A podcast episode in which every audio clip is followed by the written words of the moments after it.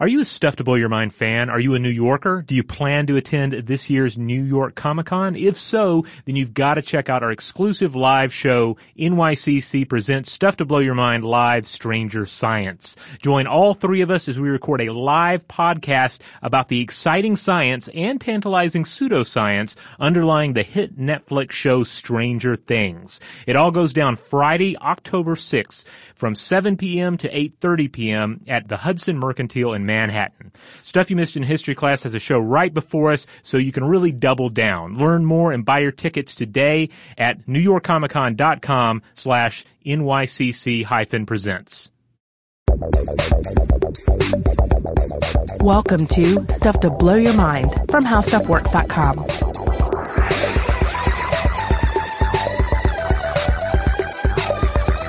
Hey, welcome to Stuff to Blow Your Mind. My name is Robert Lamb. And I'm Christian Sager. And I'm Joe McCormick. And hey, it is time for another listener mail episode. It's been a while since we did one, right guys? Yeah, it's been a while since Karny has come out of, uh, his lair to uh, greet us with various bits of listener mail from our, uh, our, our listeners all over the world. Karny's had some life changes recently, though, right, guys? Well, Karny, I believe, has a crush. Ooh. Karny the Mailbot, of course, if you're not uh, familiar, formerly Arnie the Mailbot. Uh, Mm-hmm. with the addition of Cartesian Doubt, we became Karny, and now I think he has learned to love because I've seen him uh, writing the name of another uh, machine here in the office. Have y'all have y'all noticed? Oh yeah. I, I noticed somebody etched a serial number, a really long one, into the wall with uh, a saw of some sort. That Yeah. would be uh, Karny, I guess. big heart around it. Honestly, I try to stay out of the whole thing. They both tried to get me into a room to mitigate the whole situation the other day, and I just, you know, I'm busy doing podcasts. Yeah. Sorry, Karny. You don't want to get into machine politics. No. Well, maybe by the end of today's episode, he and the copy machine can work it out. I hope so. I hope so. But for now, he needs to do his job. That's right. And that is to spit out listener mail for us. And it's, and we need to note here that we receive a great deal of listener mail. We, we get it in on the email. Uh, we get it, uh, through the various social media accounts. We get it, uh, lots of cool feedback on the discussion module, our group on Facebook. Uh, these are all tremendous ways to get in touch with us. Occasionally even some snail mail comes in, uh, but not a lot. No reason you should stop. I actually want to do pulled some stuff from Twitter this time. Oh yeah, Yeah, yeah. cool. I know we we receive stuff on Tumblr even. So Yep. the bottom line is we receive a great deal of cool stuff. We try to respond to to uh, a lot of it, but there's a lot that we can't even, you know, we don't have time to respond to. But we do like to have Karny bring us uh, some choice bits of listener mail so that we can read them on the air and uh, and discuss uh, the questions, the answers, or just sort of bask in, you know, the the glory of the moment. Well, time is precious, so let's get right into it. I can see he's spitting one out right now. All right. What's it look like? This came in on the discussion module, that uh, group on Facebook that we were talking about that all of you are welcome to uh, to join in on. Uh, Darwin writes in and says, "You mentioned on the podcast last week that perhaps the living in a simulation trope might someday replace the alien abduction narrative." Last week on BBC's Infinite Monkey Cage, Brian Cox, this is the uh, the younger uh, scientist Brian Cox. Oh, this not- isn't the classic character actor, Brian Cox? yeah, not Manhunter, Brian Cox. Uh, anyway, Cox and his panel discussed this very topic, even submitting that such a belief bordered on the same leap of faith that is required for religious beliefs. I think it is uh, fascinating, even though I doubt that you would be able to create certain physical phenomena as we observe them using digital methods. The problem of pseudo-random versus truly random physical events. Of course, maybe with highly advanced technologies required to recreate a universe, such limitations uh, may be uh, surmountable. It is endlessly fascinating topic, and I would love to hear you guys weigh in on it at some point. Well, speaking of Cartesian doubt, this is actually a, a good point for it because we talked about this during the Mandela effect uh, episode. This is where I believe this this came up, and then you guys also did it in a what was your computer simulated episode? Was it the created universes one? Yes, in the episode where we talked about creating a universe in the lab, we also talked about the idea of creating a universe in a computer simulation and how you could know that. I, I'm skeptical about this idea. I voiced some of my skepticism in that episode, and we actually got some replies uh, about that. We, we several people sent us really interesting emails about that. I'm going to try to read at least one of those today. And Darwin here mentions the alien abduction episode, and uh, yeah, in that one Right. we were talking about this this trope of, of alien abduction being the the narrative that you draw in when trying to make sense of some sort of a you know paranormal sensory experience and to what degree we might replace that in the future with something like uh, the idea that our reality is a computer simulation. Like Right. at what point would there be a tipping point uh, at which this would become the default or one of the default narratives for some people understanding what happened? The So- idea being that like the Matrix would sort of replace alien abduction as the the uh, narrative of explanation Yeah. for these things that we have no scientific uh, well explanation for. Well, wait a minute. Then what is the experience narrative there? So if in alien abduction, it's, you know, there's certain patterns of like, I woke up, I was in a room surrounded by beings, I was taken up into another place, X, Y, and Z happened to me. What, what's the simulated universe version of that? Well, Joe, I was uh, I was coming back from uh, from uh, the joint uptown a few nights back, and uh, suddenly everything got a little flashy. And uh, the next thing I knew, these uh, these people were coming for me. I think what had happened is that I had uh, I had uh, glitched out of the computer simulation for a moment. Oh, Uh, and the antivirus software is on your case. yeah, they're, they're on my case. I think I might have flopped out of the future tank that I'm uh, that my actual body is positioned in. So they put me back in, and they've done something to my memory. But I did get to see through the veil and see through the computer simulation that we all buy into every day. This is an actual argument that a few people have, have proposed as an explanation for the Mandela effect, that we exist within a kind of like holodeck simulation and that when the Mandela effect is observed by people, it's because there's some glitch in the software. We do not buy it. Yeah. our, our episode strongly argues that uh, the Mandela effect is just uh, uh, False it's memories. just false memory, shared false memory. The amazing part about it is what it reveals about the inner working of memory. Well, yeah, didn't we get at least one email from someone who is fairly angry arguing that it's more likely that we live in parallel universes or a glitchy simulation than that people misremember things? I thought that was just you. You were trolling Robert and me, but it, it, it maybe it was a real person. I don't know. I think it's kind of likely that people really often misremember things. Well, yeah, I, I, I think that's We make a strong case for that in the episode, that's our- and it's our it's connected to the alien abduction episode too. We've had kind of mm-hmm. like a false memory theme going for the last month. Yeah, yeah. Okay, well, I've got uh, at least one more email about the idea of living in a computer simulation. I mentioned that we this came up in our episode about how to create a universe in the lab. Now, a lot of that episode was on the physics idea. It was we talked about one book in particular, but the work of uh, cosmologists like Alan Guth over the years about how it might hypothetically be possible. It seems like kind of a stretch, but there are plausible physical hypotheses about how you, you might be able to do an experiment in a high energy particle collider that could create a universe in the lab. But we also talked about the idea of creating a universe as a simulation uh, on software. And I, I talked about multiple reasons I don't think this is likely that our universe is a simulation. Uh, number one, it, it would just require so much energy to simulate a realistic universe why is that something that we think future civilizations would spend their limited resources on? Well, well, because a lot of people Haven't spend you seen their The limited. Matrix? Yeah, well, yeah, but also a lot of people spend their limited resources now on simulated worlds. You just you have to extrapolate it to like a global economy. We're right? just batteries, man. I mean, they're pa- just taking our energy right back. Just thinking about the information density of mm-hmm. simulating an actual world with Yeah. actual physics that works. I mean, one of the problems is you can do science experiments and the laws of physics always seem to hold. So that means at some level they're simulating everything all the way down. It's not just like a low res simulation with some kind of put together sprites at the higher level. They're simulating every physical interaction of every atom and molecule. It- it- that just seems like that would be so energy intensive. It's ridiculous. So I'm gonna, I'm just playing devil's advocate here. I agree with you. But like, I, I immediately think of like ragdoll physics in like the video games I play, like, like Skyrim or Fallout or something like that, right? Like, Right. That's a very limited version of what you're talking about which here. are just orders of magnitude simpler than simulating real physics. Yeah, and what I was saying is the easiest way to simulate real physics would just be to have a real universe. Well, one of the things that we brought up in that episode, I think, was was the issue of mirrors in video games. Oh, okay. If, if you see a working mirror in a video game, you're pro- you're seeing a great deal of, of work taking Yeah, place. yeah. And all, and some of the times you're actually seeing some trickery to you know to because there's no light in a video game. Right. You don't have photons in a video game, but to have this kind of simulation that Joe's talking about, you would need to have that. yep. I had another objection to the idea of that, that we're living in a simulated universe, and it went sort of like this.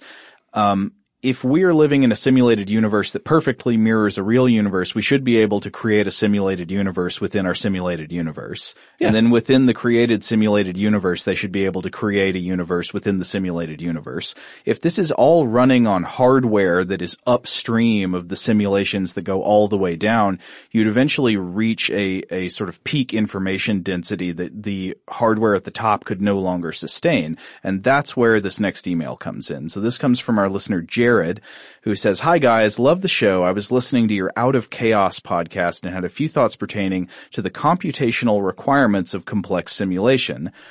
Um, and he calls this section relative, relativity of our programmer God's time. I work on virtually prototyping satellite imaging systems by simulating photorealistic imagery, taking into account the physics of the imaging system and the light's interaction with the observed scene. Now I can do a pretty darn good job simulating imagery with any computer. It just takes longer given a less powerful computer. Maybe the beings simulating us have a lot more time. So an hour in their time is a second in ours, or they have us turn off for the night and start us back up in the morning for maintenance. My simulations don't notice any or my temporal discontinuity. Also, now the beings want to create a simulation inside their simulation, sure, but they have finite computing power too, so it'll go extremely slow relative to the original programmer gods, and the embedded sim- simulations will asymptotically approach some constant computational requirement. I thought that was really interesting, but he goes on. Another solution is to give your world some natural equalizer like an ego. I'd argue the past 300 years as humans have gotten way more computationally complex, the loss of biodiversity has made the Earth as a whole way less computationally complex. Someday we'll have some computationally tricky doomsday device which will solve its own computational problem. Uh, and then he goes on to just say some very nice things about our show and, and all that, and we appreciate the flattery, but really especially appreciate these ideas. I think I, I'm not convinced by them that we do live in a computer simulation, but I think that is a reasonable objection to my uh, time of computation and information density objection. I have another one too. Uh, that just came to mind hearing uh, just just just to spring off of this fantastic response is that uh, you know we, we can we can easily think of like a whole world simulation and all the inherent problems there, a multi-user situation and all the problems there. But how about this? The next time you're in a small windowless, mirrorless bathroom, think, what if this is the simulation? And it began basically the the moment I walked in here. Yes. Like this is when the simulation kicked on. Everything else is just uh, you know false memory essentially. Yeah. And the simulation is going to end when I flush the toilet. It's it's kind of like if you're filming a TV series and you don't have a lot of money for an episode, you do a, what a bottle episode, Yep, right? yep. So that maybe that's how the our far future selves are dealing with this. Like we can't actually recreate the the 21st century, but let's just do a bathroom scene because bathrooms from the 21st century were pretty cool, and that will immerse the single user in that world. Right. And giving the entire world full of people false memories actually would help because this goes right along with what y'all were saying about the failures of memory related to the Mandela effect. Memory is very low resolution compared to reality. It's incredibly low resolution. Quite, it's, yeah. you know, so you, it would not be all that computationally difficult to supply somebody with the vague kinds of memories people actually have, but they have the illusion that their memories are vivid. Mm-hmm. This may explain why sometimes when I go into the bathroom, I imagine what life would be like if I was stuck in there forever. You know, like, like how would I sleep on the floor? Would I drink water from the sink? Would I bathe in the toilet? Etc. I would say next time you are in a work meeting that seems to go on forever, you should contemplate the possibility that the universe actually began at the beginning of this meeting and the rest of your life up until this point is just an inserted false memory at low resolution to justify you listening to this pitch about how you're going to optimize your new whatever. Your SEO, dude. yeah. Yeah. And then then you got to snap back into it and try and remember what the person was telling you. Sounds good. All right, we got another one related to. uh I, th- I think Karny's handing one to you there. Oh, oh, oh, oh! Hey, ow! This is sharp. Okay.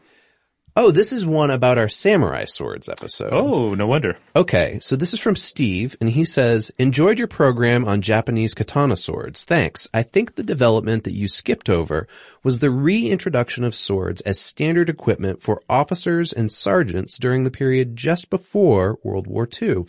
Most of these individuals were not samurai class and did not own swords, so mass-produced pieces were issued to them. These so-called showato were distinguished by menuki of three imperial chrysanthemums rather than the traditional heraldic menuki of older swords. Most were destroyed during the occupation, but many survive. Hmm. So what Steve's referring to here is a study that we looked at during our samurai swords episode that took a sword that was recovered from presumably some battle during World War II. This was the 1940s. The U.S. Army commissioned a metallurgical composition, composition study of the sword to determine how it was smithed. And they found that this sword that they had recovered was actually significantly lower in quality than they had been led to believe from the history of swordsmithing specifically for katanas. Uh, like if I remember correctly, like the carbon composition was off by, per, by percentages, uh, the angle of the sword wasn't the right way, things like that. So it seems like Steve is telling us here why that's the case. They had this entire other line of swords that were made specifically for the big war. Huh, that's interesting. Yeah, that did not come up in uh, in our uh, episode, but that adds a little more background uh, to what they were observing there. Yeah, and so like let's let's try to apply this to a fictional example. Okay, so Okay. we talked about Kill Bill in the Samurai Swords episode when uh, uh the bride is fighting the Crazy Eighty Eight with her like super awesome samurai sword that is is smithed in the very traditional way, so it's sh- both sharp and flexible. Uh, and has a has a solid core, right? She's able to cut in half other warriors' swords when the crazy 80, 88 attack her.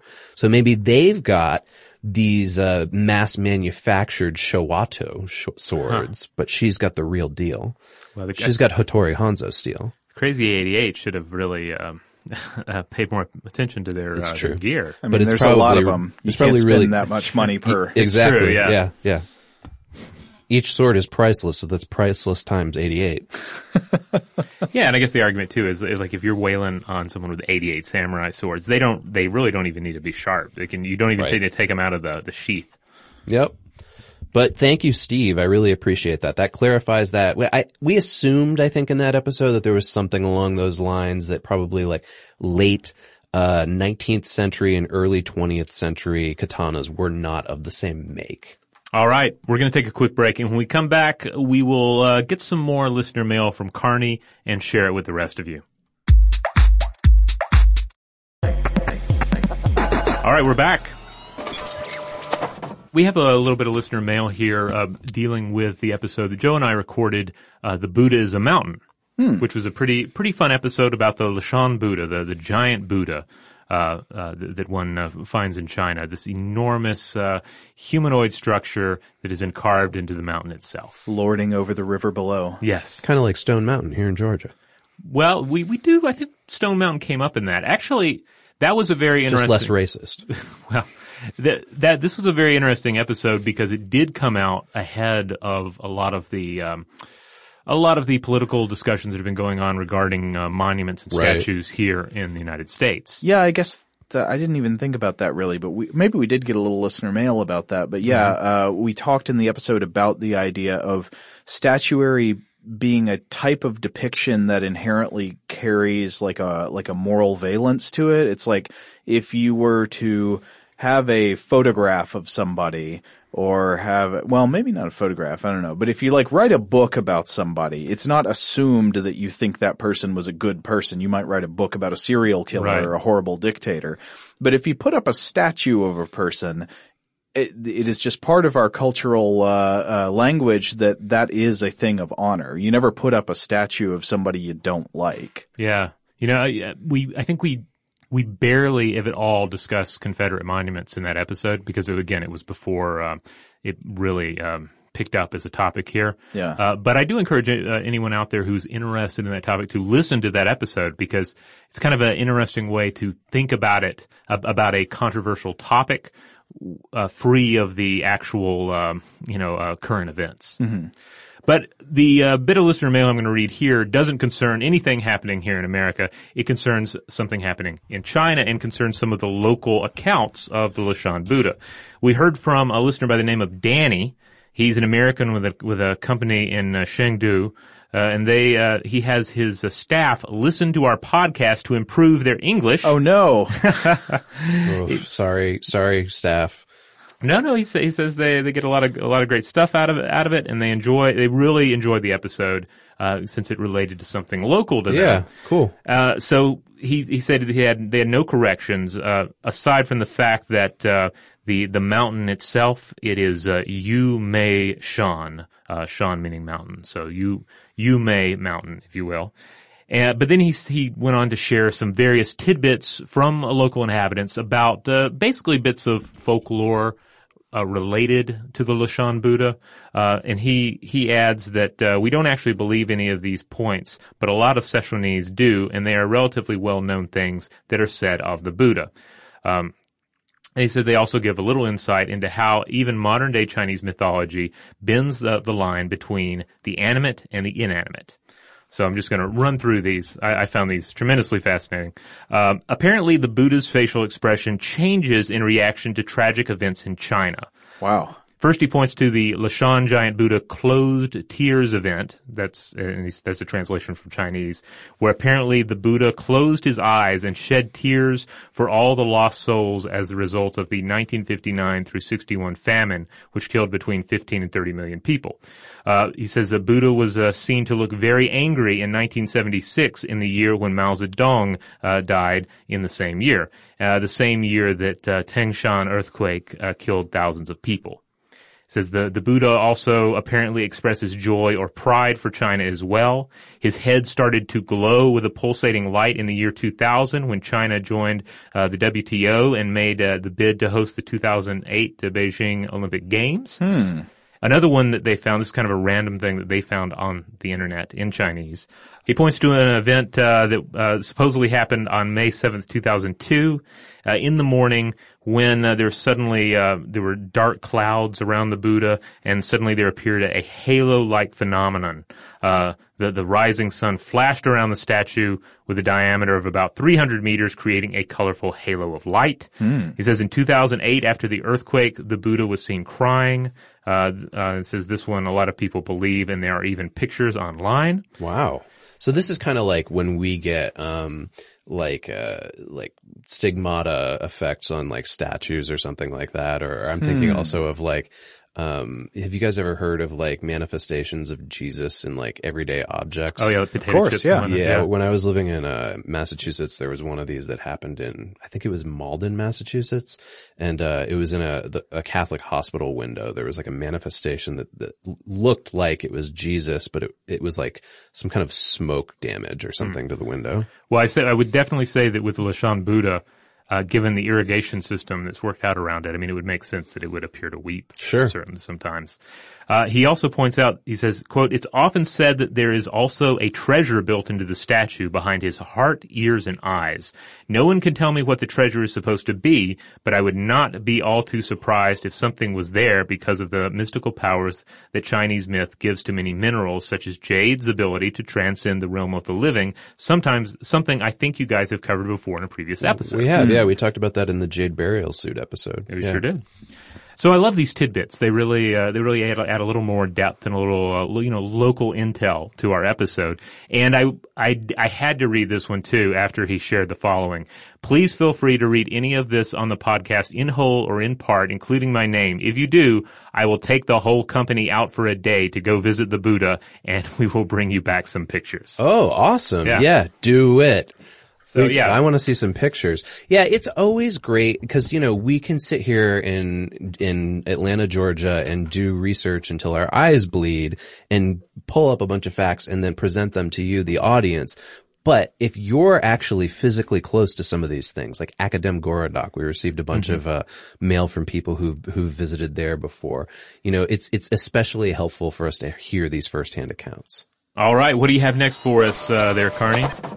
So we got one coming in from Allison about science communication. Now this is going back to our episode about science communication from after Robert went to the World Science Festival in New York. Oh yes, uh, science communication breakdown. Wait, is that a Led Zeppelin reference? I think it may have been an accidental uh, Led Zeppelin reference. Yeah, Communication breakdown. Right.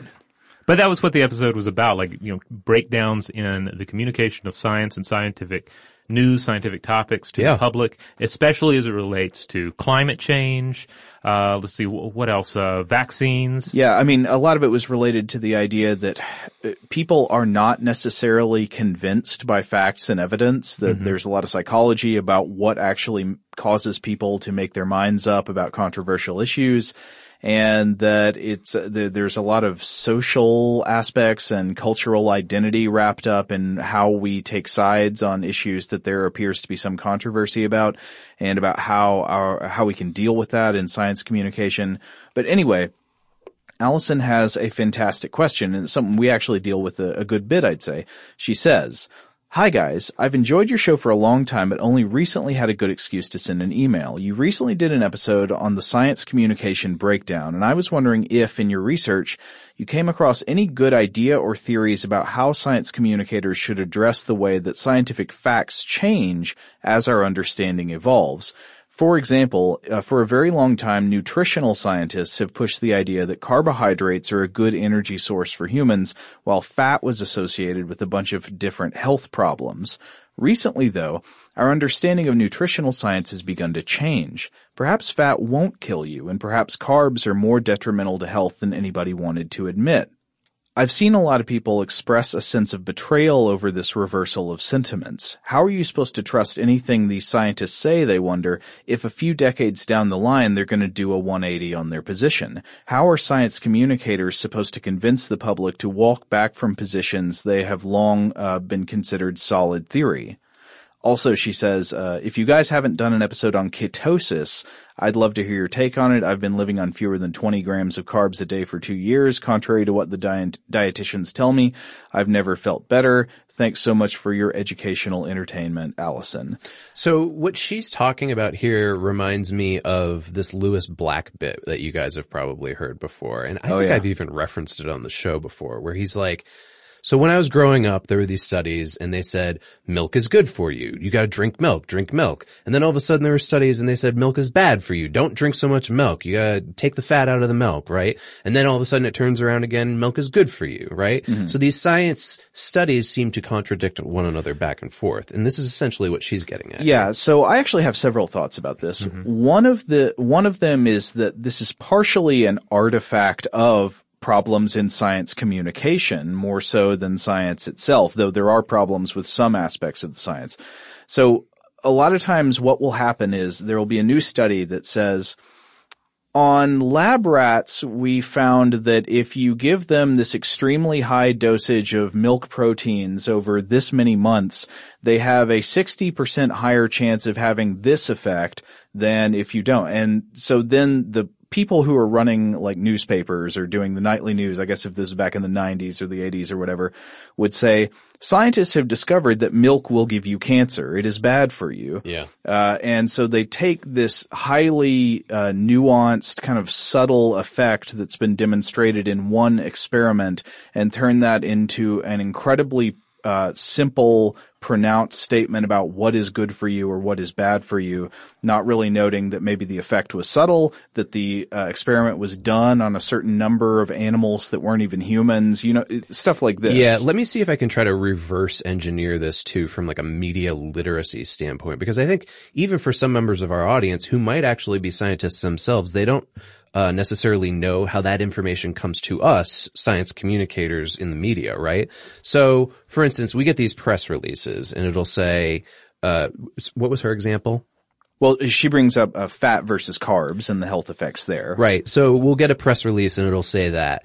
And it will have a link where you can go and you can read the full 20 page report. But Sometimes, most peop- sometimes, it's behind a paywall. And yeah, exactly. And sometimes your organization doesn't supply you with, uh, you know, the access to the databases behind these paywalls. And right? sometimes you have to go to the researcher's home. Yes, Yeah. or call them, right? Yeah. and not every journalist is actually going to do the work to go get primary resources, especially in this era of mass content creation, right? Right. So usually what ends up happening is they just grab the information right out of the press release, rewrite it a little bit and focus on that one thesis statement, right? What doesn't happen is they don't look at the literature review inside the actual paper that sets up the study within the context of all the other studies that are done on this topic. Right. Another problem is that within the world of journalism, especially on the internet, but it was probably true on TV and stuff like that too, that there's very little incentive to accurately communicate the, the subtleties and the nuances of scientific results, Yeah. put everything in context, communicate, you know, some caveats that, that it might not be as clear cut as it first seemed from your headline. Because what people want to click on is something that says, I have the new answer for you. Milk is going to kill you. You will never believe this fact about milk. Right. You know, and here's the other thing too, uh, is that so we have the we have the, the, the journalist, we have the the scientist, but then of course we also have the consumer end. Yeah. And I can't help but think about well, we you know all the all that we've been talking about with false me- memories and misattribution, as well as just the the idea that once a particular narrative gets out there. Take Lewis Black, for instance. Now I know it's a bit, so I don't, I don't really mean to dissect a comedic bit too Right. much, but in this example, like, did was he actually like reading a lot of literature about milk, or is it just in the background of his mind he picks up on this narrative that milk is is good and then it's bad? Right. I think he's specifically talking about seeing headlines on either nightly cable news or in a newspaper. Yeah. So on one level, it's it's to what degree a certain bit of research makes a splash in the headlines, and then to what extent it's picked up on and and and sticks with the individual. It's again, the low resolution of your memory is Yeah. contributing to this. I, I can't help but, but be reminded of the episode we did on uh, only children and the psychology behind it, and the fact that you had one, uh, you know, decades and decades old. Uh, it was in like the late 19th century. yeah, yeah, it? ba- basically over a century old. This uh, in- in- horrible psychological science. methodology. Yeah. yeah, making the case that that only children were monsters. And plenty of studies have come along, just one after the other, disproving that and Yeah. showing that only children are not monsters. They're not uh, lonely. They're not, uh, you know, craven or spoiled, etc. But we keep sticking to this previously established uh, um, narrative just because it made such a media splash, and nothing after that was able to achieve as much resonance. And because it's easy to remember. Yeah. You gotta think, I mean, like the access theory of memory, that things that are simple statements that are easy to remember are gonna have much more, uh, purchase in your memory than things that are complicated and nuanced and hard to explain and have some conflicting results and you gotta put it in a lot of context. So yeah, that's one thing. Part of this is an artifact of how science journalism gets done. Part of it is an artifact of our low resolution memories. But there's another thing that has to do with the science itself, which is that some subjects are, as it stands today, more unstable than others regarding the scientific consensus. Mm-hmm. And if you read scientific literature critically, you can usually start to get a sense of which subject areas are producing more solid, dependable results and which ones are still mired in some kind of legitimate controversy. Uh, experimental design plays a big role in this. Nutrition is a classic example of an area that can be extremely difficult to properly control experiments. Like studies need to take place over a long period of time to see long-term effects. Right. They often rely on people to accurately report what they eat. You can kind of imagine what some problems with that might be. Um, and add that to the fact that, that there have been a lot of financial interest in the production of certain results in nutrition science. So a lot of the stuff you might have heard in the history of science isn't necessarily being done by some independently funded university experiment, but it's done by some research group that's funded by the sugar industry. Bingo. And what do you know? They find out that fats are bad for you and sugar is good. We actually have a, one of my favorite things that's ever been done at How Stuff Works was created by one of our video producers, Paul Decant. And it is a in-depth look at the sugar industry's influence on academic papers about the nutritional effects of sugar over the last like 50 years. Right. So, so there are a lot of things to take into consideration. Some subject areas are just, are just swampier than others. They've got more problems. I mean, you'll notice that in, I don't know, uh, you know, very, like material science areas, there's just not going to be a lot of controversy about whether this new alloy is actually as strong as they say it is. Um, but there might be if there's somebody who's got a financial interest in it and they're publishing the, you know, in, uh, studies that they've funded anyway, I think it's an excellent question you ask, Allison. It's something that we wrestle with all the time and, and the answer is difficult. There's no silver bullet on how to fix this. I think it has to do with helping people understand the complexities of science and understand the meta complexity of how other people come to believe in the ideas about scientific consensus and where they get their impressions about what scientists say. Yeah, I mean, I guess like th- this is a, a difficult problem to solve, but I think like two steps that could be taken to help it, which probably, let's be honest, won't happen in the near future are that uh, media organizations need to be more thorough in their research and their depiction of these studies. Mm-hmm. But then also the consumers themselves need to have media literacy skills that they can rely on to understand these studies better or to look at multiple sources and kind of triangulate what's actually going on here. All right. Well, it looks like Karny is coming at you, Christian, with uh, another piece of listener mail. What, what, what's he got there for you? Well, this one's great. This is actually a letter from a listener named Lindsay telling us about her personal alien abduction experience based on our two huh. alien abduction episodes. Lindsay says, when I was growing up, about 10 years old, I had a clubhouse outside of my house and would camp out and sleep inside of it on some summer nights. It was sturdy and constructed by hand, lofted on wooden posts that acted as stilts about eight feet off the ground. One night I climbed up the ladder with my sleeping bag, pulled up the ladder so nothing else could come up. I read some comic books and fell asleep. This is, by the way, like my ideal way to go to bed, Lindsay. uh, the clubhouse had one side of double paned windows, one side that had a doorless doorway through which you could see my neighbor's yard, and the other two were solid wood walls. I slept facing out the doorway. I woke up in the middle of the night one night and was frozen in fear because in my neighbor's yard I saw a saucer about the size of an average circular above ground pool hovering over their yard, absolutely still, about a hundred feet into the air. It was large and very cinematically stereotypical, a green glow, metallic saucer, a beam coming down from the saucer, that sort of thing. I couldn't see anything inside of it because it was oriented above me. I sat still, thinking that whatever was inside could possibly sense movement, and I felt like I was having trouble breathing. It was silent at first, and then I started to hear something that was difficult to describe. It was quiet, but in a way that felt loud and overwhelming. I could hear a ringing in my ears, and I think it felt louder than it was because the world was quiet, but the inside of my head wasn't. I remember being terrified, but not that I was going to be hurt, just that I didn't know what was going to happen. I believe I forced myself to close my eyes, thinking that maybe the saucer couldn't move while I was looking at it, and I either fell asleep or I woke up again, and it was gone. I didn't tell anybody because the whole situation felt fishy to me, and while I believe in aliens, I don't believe we've had any contact with them, nor they with us. Years later, after keeping better track of my sleep habits and dreams, I learned about sleep paralysis and had experienced it a couple of other times throughout high school. When I'd wake up with it in my room, I could hear something that sounded like tribal percussion from the living room, though nobody was in there and I could see that the lights were not on. In these moments, it was the scariest that I couldn't move. It felt the same way an arm does when you wake up in the middle of the night with your arm behind you, and you need to use your other arm to pick it up and put it back to get the blood flowing again. The difference is that none of your body parts are able to move the other ones back into place or shake them out.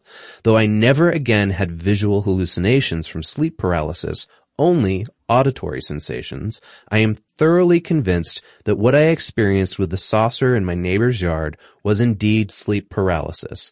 Being frozen in fear was probably physically being frozen and unable to move due to this, and it all went away when I went back to sleep and somehow broke the cycle.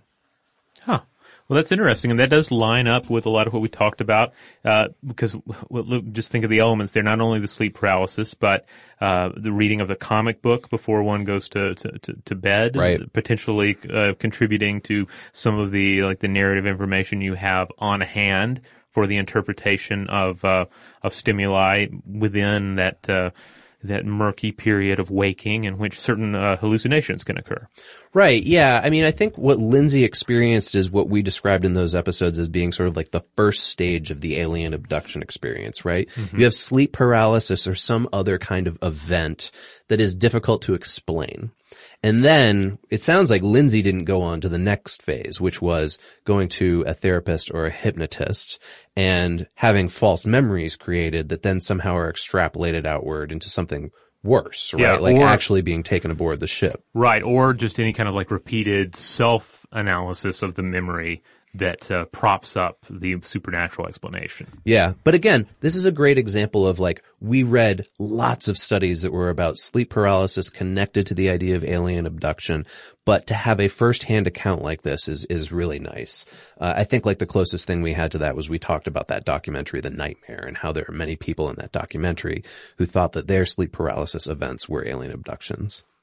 You know, something I think might be interesting would be to sort of come up with standard narratives about how people get from having an experience like this to one of two endpoints. You know, the path diverges, it forks off, and you can end up in the place where you say, I think I had a, a strange experience and I would explain it through sleep paralysis or I don't know what happened or something like that. And then on the other hand, you have it was absolutely real and people won't believe me. Right. Like how do you get, what determines which path you follow? Well, I mean, I think there are a number of different factors there.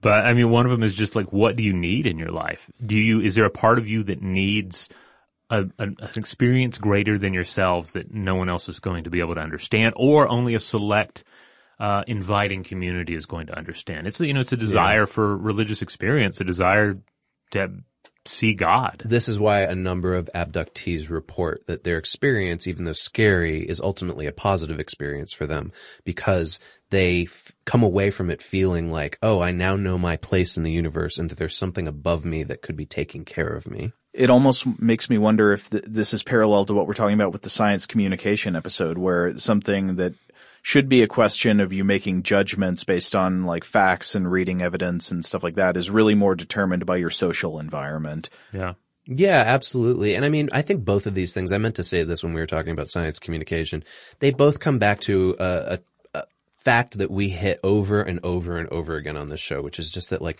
human beings as social animals just are prone to making mistakes like this, you know, in how we interpret our events and, and especially how we build culture around things that happen to us so that we can explain the world around us. All right. On that note, we're going to take one more quick break, and when we come back, Karny will dish out the the final trio of uh, listener mail for us here to, today. All right, we're back. Here's another piece of listener mail brought to us uh, by Karny, and uh, this one is from listener Allison. Allison writes in and says, Marah Hardt might be one of the coolest people out there. Although that may be a bit biased as I am also a fellow marine biologist, uh, ichthyologist to be exact. I love your podcast and listen every day while conducting my many hours of lab work. Among my favorite episodes are the ones where you had Marah Hardt as a guest speaker. So I was beyond excited when I had the opportunity to meet Dr. Hardt this past week at the American Fisheries Society Symposium in Tampa Bay, Florida, where she was one of the plenary speakers. I was able to find her uh, after her talk and have a quick conversation with her one on one, where I asked her for, her for some advice and commented on how much I love your podcast. Just like you guys, Dr. Hardt is an amazing communicator of science, breaking down the barriers of the ivory tower that is often scientific research and laying it out in a way that is interesting, engaging, and most importantly, fun. It was really inspiring to listen to her speak, especially as a female scientist in the early stages of my, of my career as a researcher. Seeing how confident and engaging she was gave me some serious hashtag science goals, and I hope that I can quote unquote grow up to be just like her. Oh, that's so cool. Yeah, can't wait for your next episode. Oh, Smiley what, face. What a wonderful email. Well, she's Yeah. got one up on us. We've never met Marah in real life. We've only just been able to talk to Marah on the phone before, but you're right. She is delightful. She is one of my favorite guests to have on the show.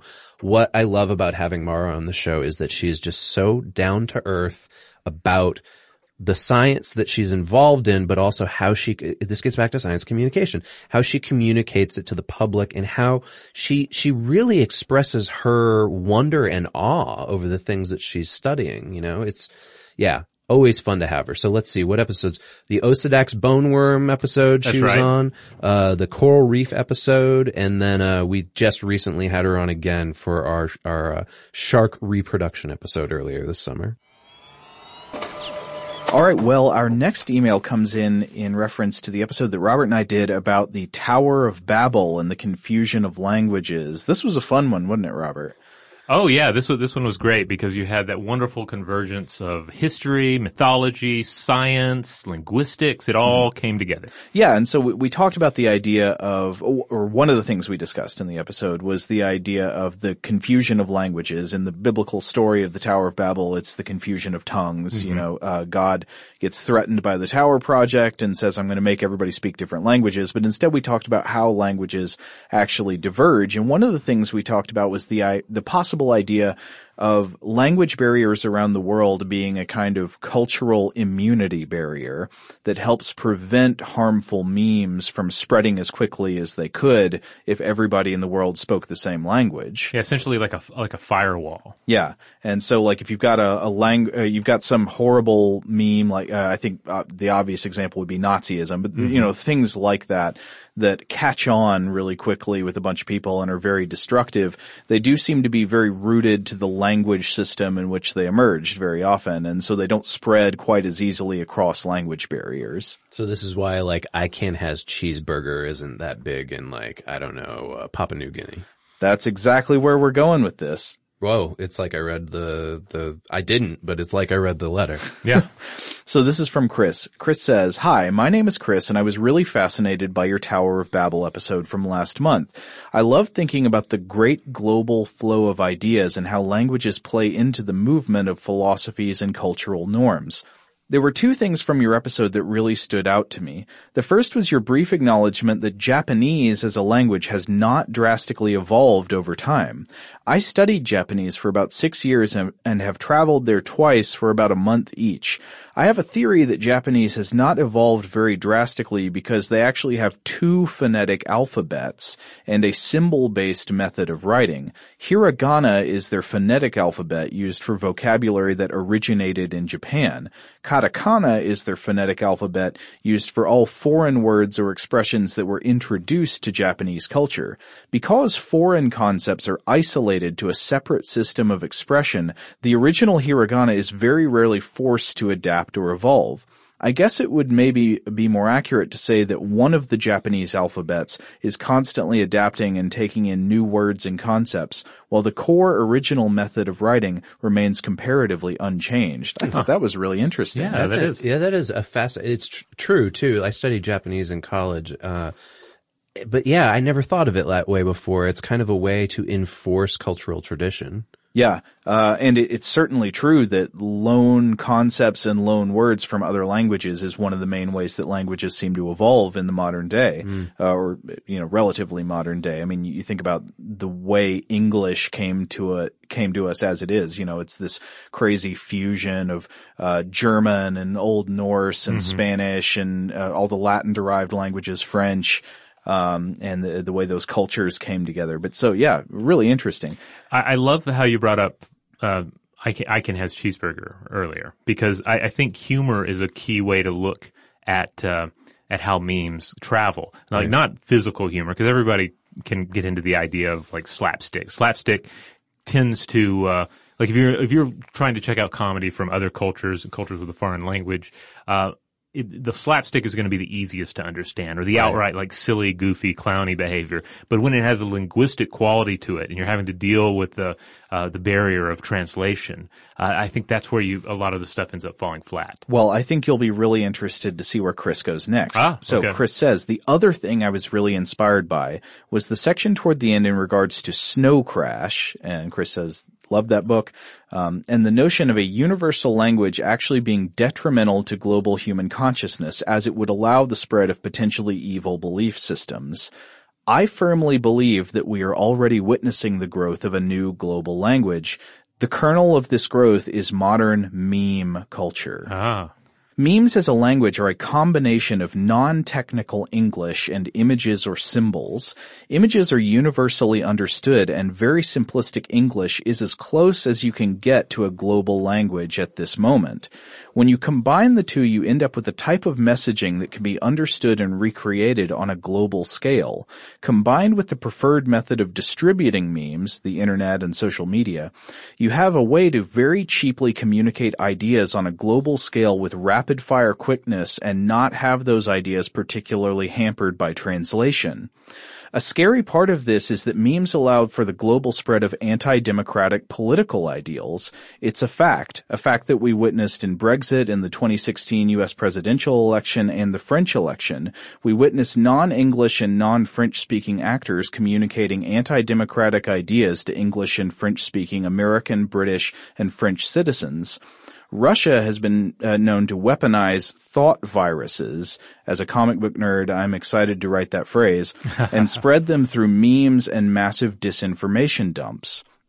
What really irks me is that it's a one-way flow.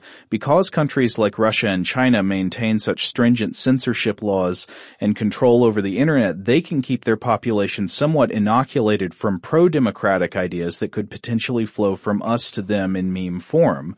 Meanwhile, we hold freedom of speech as a core value of ours so that we lack the kind of isolation inoculation that would prevent Russian anti-democratic memes from infecting us.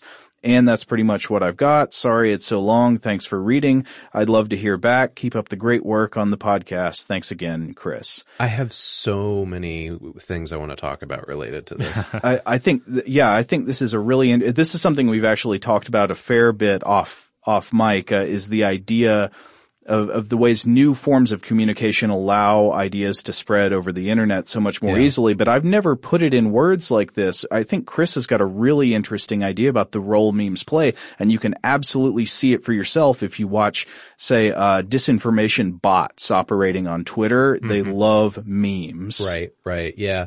So, uh, to his point about this being very comic booky, there is a classic issue of a, of a book called Global Frequency that, uh, Warren Ellis, who I end up referencing on the show all the time, wrote, and it was drawn by the late Steve Dillon. And the premise was that a, uh signal was intercepted by SETI and translated and then subsequently broadcast as a, a memetic information to the entire world. And because it was in meme format, it starts infecting people.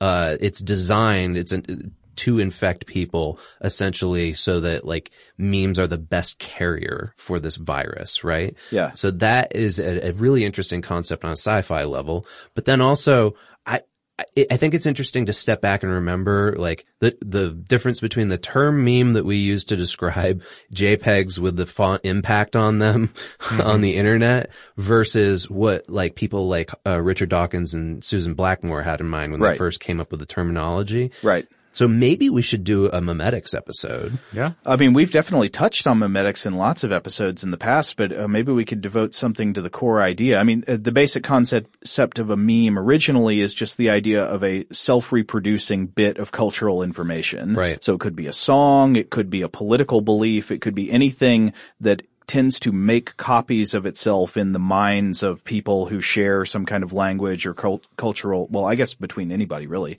um, in the same way that genes make copies of themselves in the gene pool. Right. Yeah.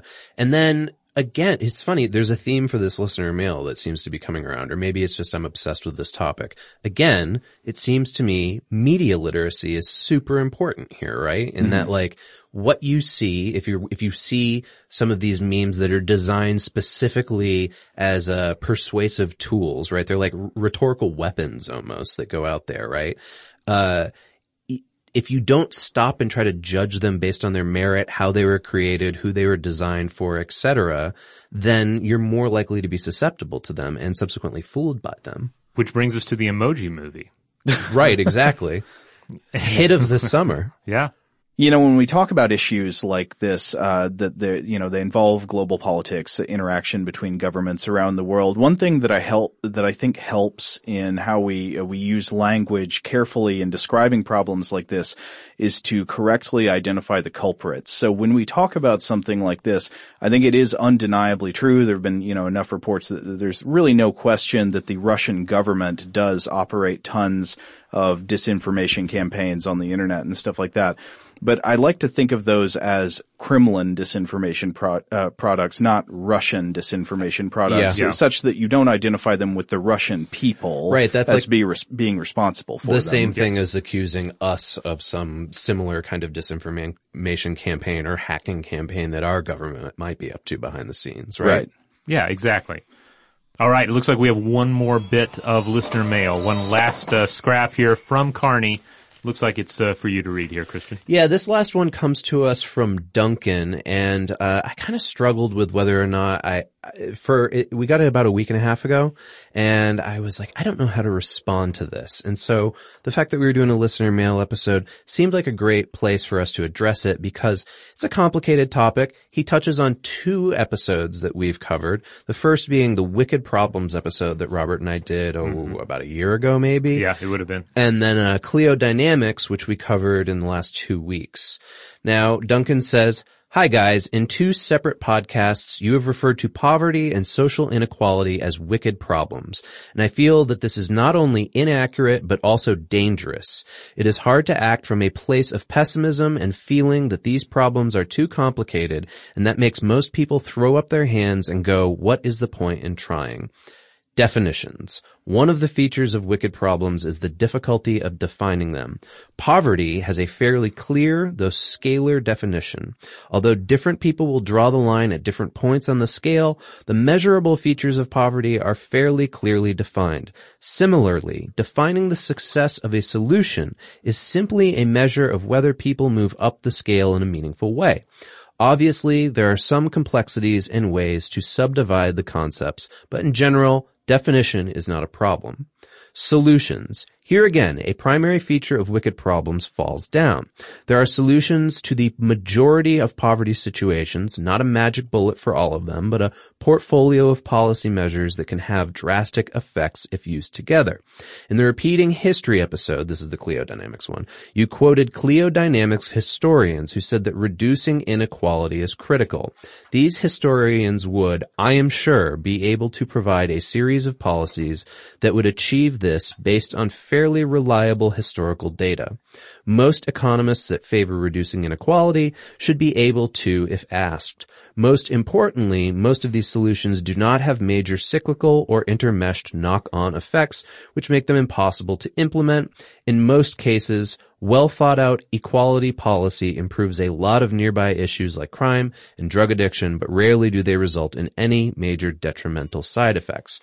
So, uh, he says finally, in fact, poverty and inequality are among the most well-behaved, predictable social problems we have.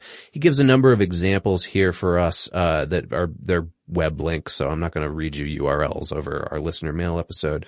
Then he, he ends by saying, I am not an expert, but I am sure there are hundreds of clever ideas for improving social equality among those that are. The reason we are not working to solve poverty is a lack of political will to do so, not because the problem is inherently difficult to solve. In my opinion, the reason there is a lack of political will is because inequality is a driving force of our current financial and political systems and the mechanism by which those who have power hold on to it. Why would the ruling class want to change it? Please give people hope. Regards, Duncan. Well, you know, I, I think he makes some good points here. Um, I, I do want to agree that first of all that uh, that I think pessimism uh, is an area of inactivity, and it is difficult to act from a place of pessimism. We have to act as optimists. Uh, and uh, on, I would also like to return to the topic at some point in the future and, and do an episode on the idea of a post-scarcity world. Like what what are what are some of the possible roadmaps to a post-scarcity world? What would it look like? What are the you know what are the ideals that are wrapped up there? And how long have we been we've been uh, uh, dreaming of it and trying to to figure out how to get there?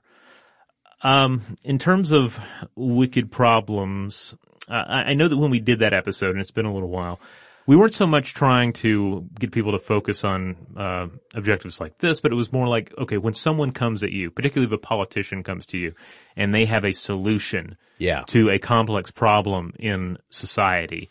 Uh, question what they are saying. Question uh, the validity of this so-called solution. Yeah, it comes down to critical thinking. Yeah. Yeah. Uh, I actually pulled some of our notes from that Wicked Problems episode so that I could reference them back. And, uh, I thought it was interesting actually because when you turn back and you look at the, the guys who phrased this, uh, Rittel and Webber, they, they really dove into this in the 1973 paper Dilemmas in a General Theory of Planning. They specifically used poverty as an example.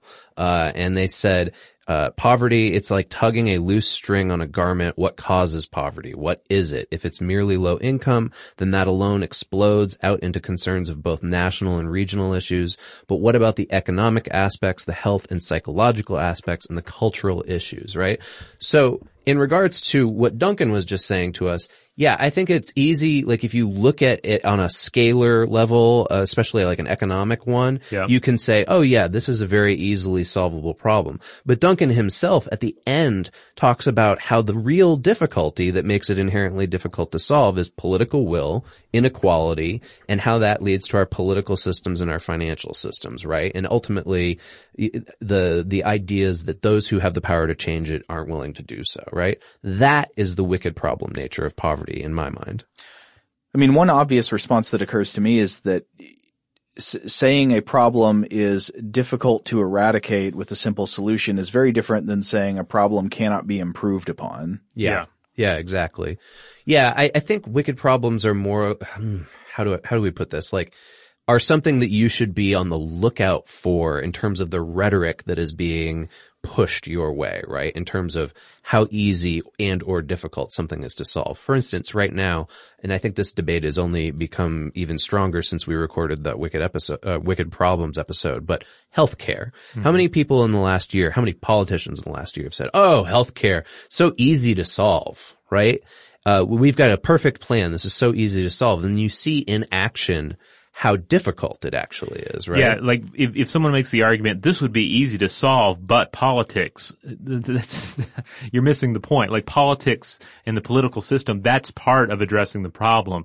Uh, that the, the problem is wrapped around there. That's where the thread is tangled. Like, it would be so easy to lose weight if not for my willpower. yeah, yeah, exactly. exactly, yeah. Now, I want to go back to the notes here for just one last bit here on wicked problems. Wicked problems can't be solved. They can only be mitigated, right?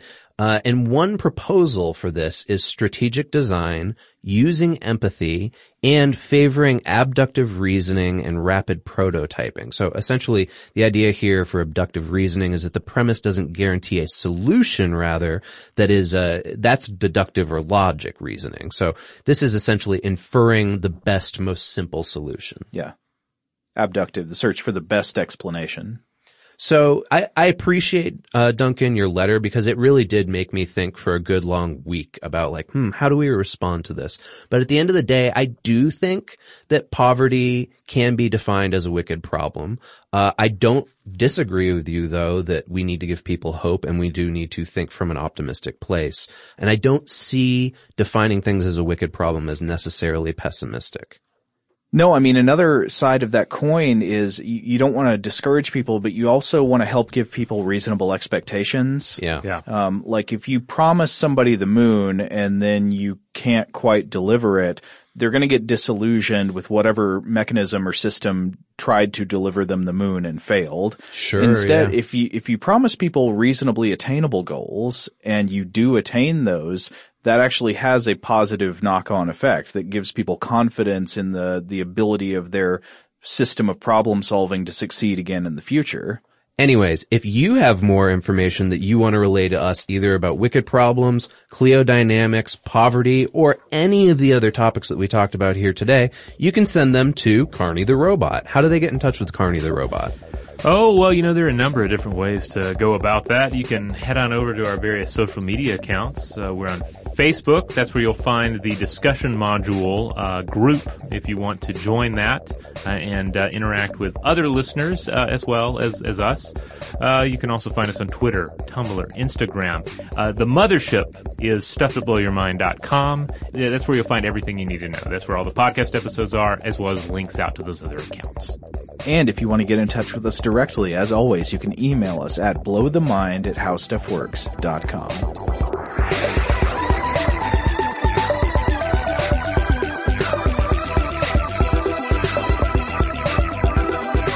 For more on this and thousands of other topics, visit howstuffworks.com.